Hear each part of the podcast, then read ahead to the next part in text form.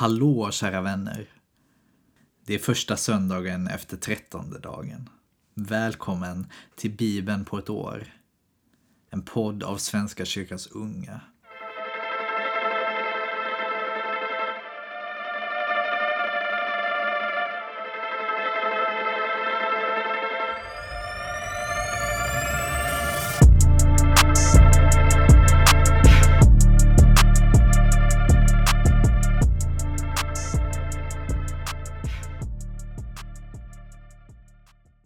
Vi ber tillsammans. Tack för denna dag, Gud. Tack för att du är med oss, styrker oss, leder oss som vanligt. Tack för att vi får vila i dig och ledas av dig. Tack för att du skyddar oss och bevarar oss. Var med i bibelläsningen, var med oss. Led oss. Låt det som är från dig fastna. Och låt de tankar som inte är från dig Låt dem bara trilla bort, Gud. Tack Gud. I Jesu namn. Amen. Vi börjar med Första Mosebok, kapitel 20, vers 1 till kapitel 22, vers 24. Abraham flyttade ner mot Negev, till trakten mellan Kadesh och Shur, och en tid bodde han i Gerar. Där sade han om sin hustru Sara att hon var hans syster. Avimelek, kungen i Gerar, lät då hämta henne till sig. Men Gud kom till Avimelek i en dröm om natten och sade till honom Du ska dö därför att du har tagit denna kvinna till dig. Hon är en annan mans hustru. Avimelek hade inte rört henne och han svarade Herre, vill du verkligen döda en oskyldig? Han sade ju att hon var hans syster och hon själv sade att han var hennes bror. Detta var gjort i god tro, jag är utan skuld. Gud svarade honom i drömmen. Jag vet att du har gjort detta i god tro och därför hindrade jag dig också från att synda mot mig och tillät dig inte att röra henne. Låt nu mannen få tillbaka sin hustru. Han är en profet och kan be för dig så att du får leva. Men du ska veta att om du inte lämnar tillbaka henne ska du straffas med döden, du och alla de dina. Tidigt nästa morgon kallade Avimelek till sig sina män och berättade tillsammans för dem. Och de blev förskräckta. Sedan kallade han till sig Abraham och sade till honom Vad är det du har gjort mot oss? Och vad har jag gjort dig för ont, eftersom du har dragit så stor skuld över mig och mitt rike? Det är otillständigt, det du har gjort mot mig. Och Avimelek frågade Abraham, vad har kommit dig att handla så? Abraham svarade Jag tänkte att här på orten fruktade man inte Gud, utan man skulle döda mig för min hustrus skull. Dessutom är hon verkligen min syster.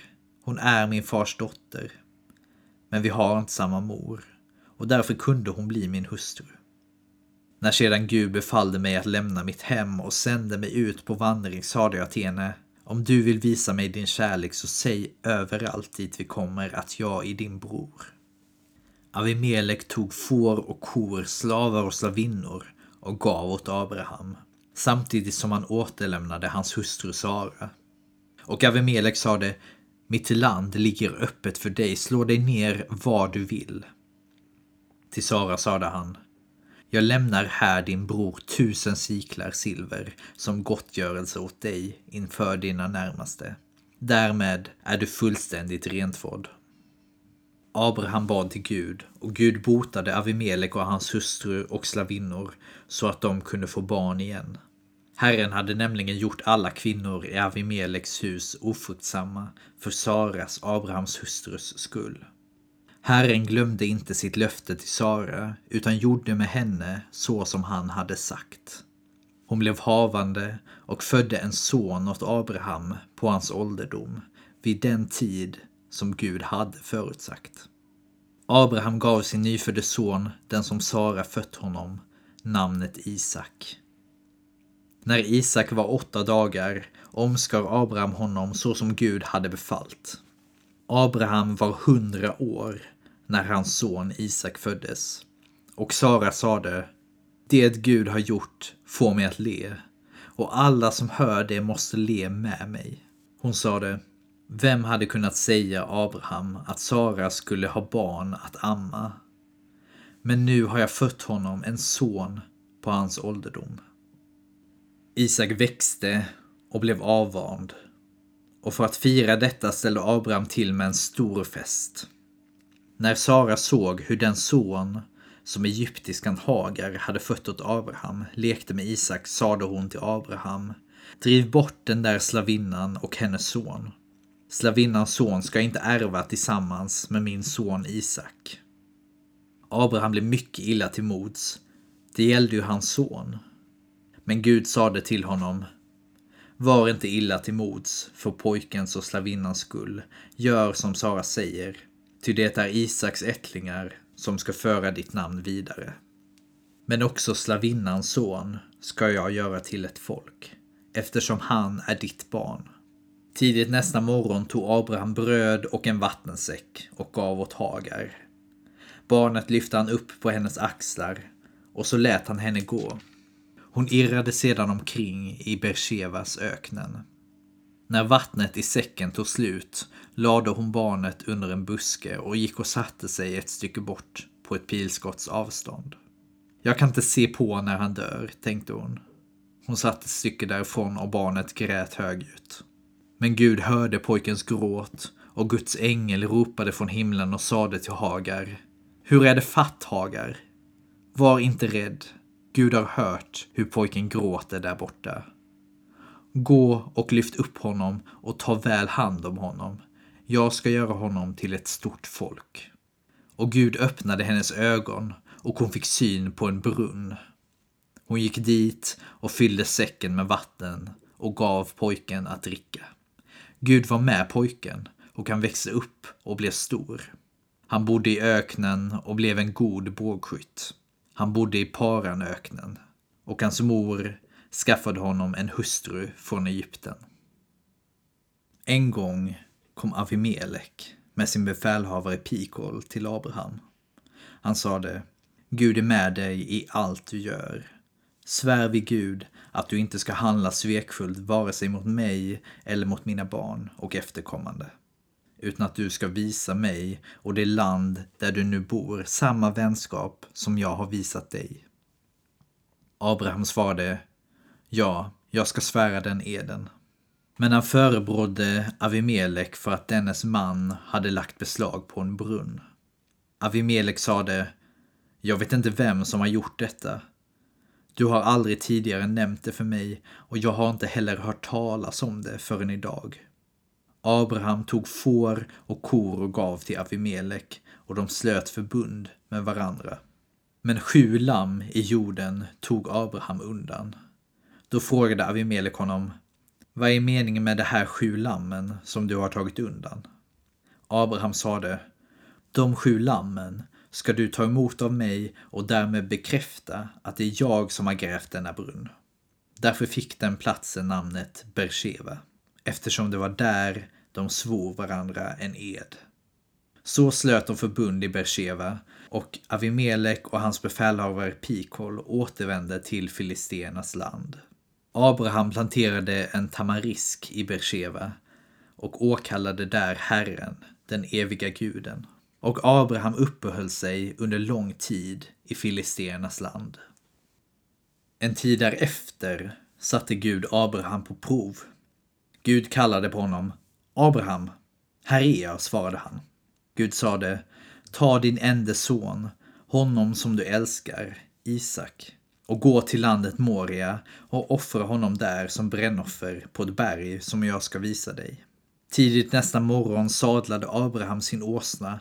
Han tog med sig två tjänare och sin son Isak, högg veden till brännoffret och gav sig iväg mot den plats som Gud hade talat om. Den tredje dagen fick Abraham se platsen på avstånd. Då sade han till tjänarna, stanna här med åsnan medan jag och pojken går dit bort för att tillbe. Sedan kommer vi tillbaka till er. Abraham tog veden till brännoffret och lät sin son Isak bära den. Själv tog han elden och kniven och så gick de båda tillsammans. Far, sade Isak. Ja, min son, svarade Abraham. Isak sade, här är eld och ved, Men var är fåret som ska offras? Min son, sade Abraham, Gud utser åt sig det får som ska offras. Så gick de båda tillsammans. När de kom fram till platsen som Gud hade talat om byggde Abraham ett altare. Han lade upp veden och band sedan sin son Isak och lade honom på altaret ovanpå veden. Och Abraham sträckte ut handen och tog kniven för att slakta sin son. Då ropade Herrens ängel till honom från himlen. Abraham, Abraham. Ja, svarade Abraham. Här är jag. Ängeln sade, lyft inte din hand mot pojken och gör honom inget ont. Nu vet jag att du fruktar Gud, nu när du inte har vägrat mig din enda son. När Abraham såg upp fick han se en bagge som hade fastnat med hornen i ett snår. Då gick han bort och tog baggen och offrade den som brännoffer istället för sin son. Abraham gav denna plats namnet Herren utser. Idag säger man på berget där Herren blir sedd. Ännu en gång ropade Herrens ängel från himlen och sade till Abraham jag svär vid mig själv, säger Herren, att eftersom du gjorde detta och inte vägrade mig, din enda son, ska jag välsigna dig och göra dina ättlingar talrika som stjärnorna på himlen och som sanden på havets strand och dina ättlingar ska inta fiendens städer. Och alla folk på jorden ska önska sig den välsignelse som dina ättlingar har fått. Detta ska ske därför att du lydde mig. Abraham gick tillbaka till sina tjänare och alla återvände tillsammans till Bersheva. Abraham stannade sedan där. En tid därefter fick Abraham veta att också Milka hade blivit mor och fött söner åt hans bror Nahor. Us den förstfödde Bus hans bror Kemuel, Abrahams far, Kesed, Haso, Pildash, Kidlaf och Betuel. Betuel blev far till Rebecka. Dessa åtta söner födde Milka åt Abrahams bror Nahor. Hans bihustru som hette Reuma fick också barn. Tevach, Gecham, Tachash och Maka. Ja, tänk att höra från Gud att du ska offra din enda son. Fruktansvärt, fruktansvärt. Och sen vet vi att det är det som Gud också gjorde. Fast han gjorde det för oss. Vi fortsätter i Matteus kapitel 7, vers 15 till 29. Nu kommer vi in på slutet på bergspredikan. Akta er för de falska profeterna som kommer till er förklädda till får men i sitt inre är rovlystna vargar. På deras frukt ska ni känna igen dem. Plockar man kanske druvor på törnen eller fikon på tistlar. Så bär varje gott träd bra frukt. Men ett uselt träd bär dålig frukt. Ett gott träd kan inte bära dålig frukt. Inte heller kan ett uselt träd bära bra frukt. Varje träd som inte bär bra frukt huggs ner och kastas i elden. På deras frukt ska ni alltså känna igen dem. Inte alla som säger Herre, Herre till mig ska komma in i himmelriket, utan bara de som gör min himmelska faders vilja. På den dagen ska många säga till mig, Herre, Herre, har vi inte profeterat i ditt namn och drivit ut demoner i ditt namn och gjort många underverk i ditt namn? Då ska jag säga till dem som det är. Jag känner er inte. Försvinn härifrån, ni ondskans hantlangare. Den som hör dessa mina ord och handlar efter dem är som en klok man som byggde sitt hus på berggrund.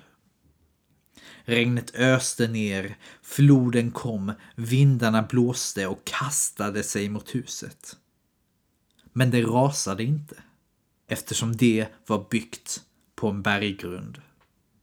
Och de som hör dessa mina ord men inte handlar efter dem är som en dåre som byggde sitt hus på sand.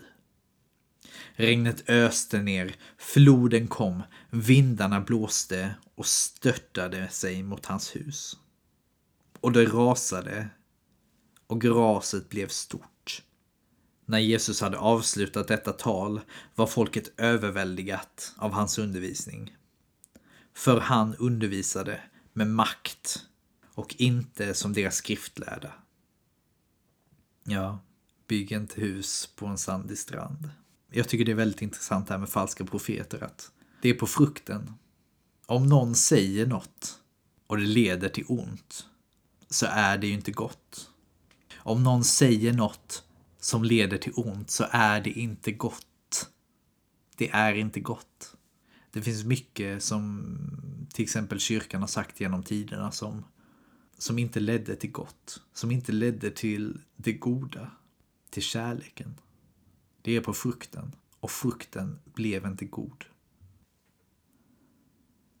Vi fortsätter i Saltaren och läser första halvan av psalm 9, vers 1 till 13. För körledaren, en psalm av David. Jag vill tacka dig, Herre, av hela mitt hjärta. Vittna om alla dina under. Jag vill jubla av glädje över dig och lovsjunga ditt namn, du den högste. Ty mina fiender vek tillbaka, de vacklade och gick under för din blick. Du har dömt och skaffat mig rätt. Du satte dig på tronen, en rättvis domare. Du röt åt folken, förgjorde det onda, du strök ut deras namn för evigt. Fienden är borta, krossad för alltid. Du lade städerna öde, ingen minns dem. Herren regerar i evighet. Han har rest sin tron för att döma. Han råder rättvist över världen, dömer folken med oväld. Herren är en borg för den förtrampade, en borg i tider av nöd. Den som känner dig, Herre, litar på dig, ty du sviker inte dem som kommer till dig. Lovsjung Herren som bor på Sion, förkunna hans gärningar för folken. Han som hämnas blodsdåd minns. Han har inte glömt det förtrycktas klagan.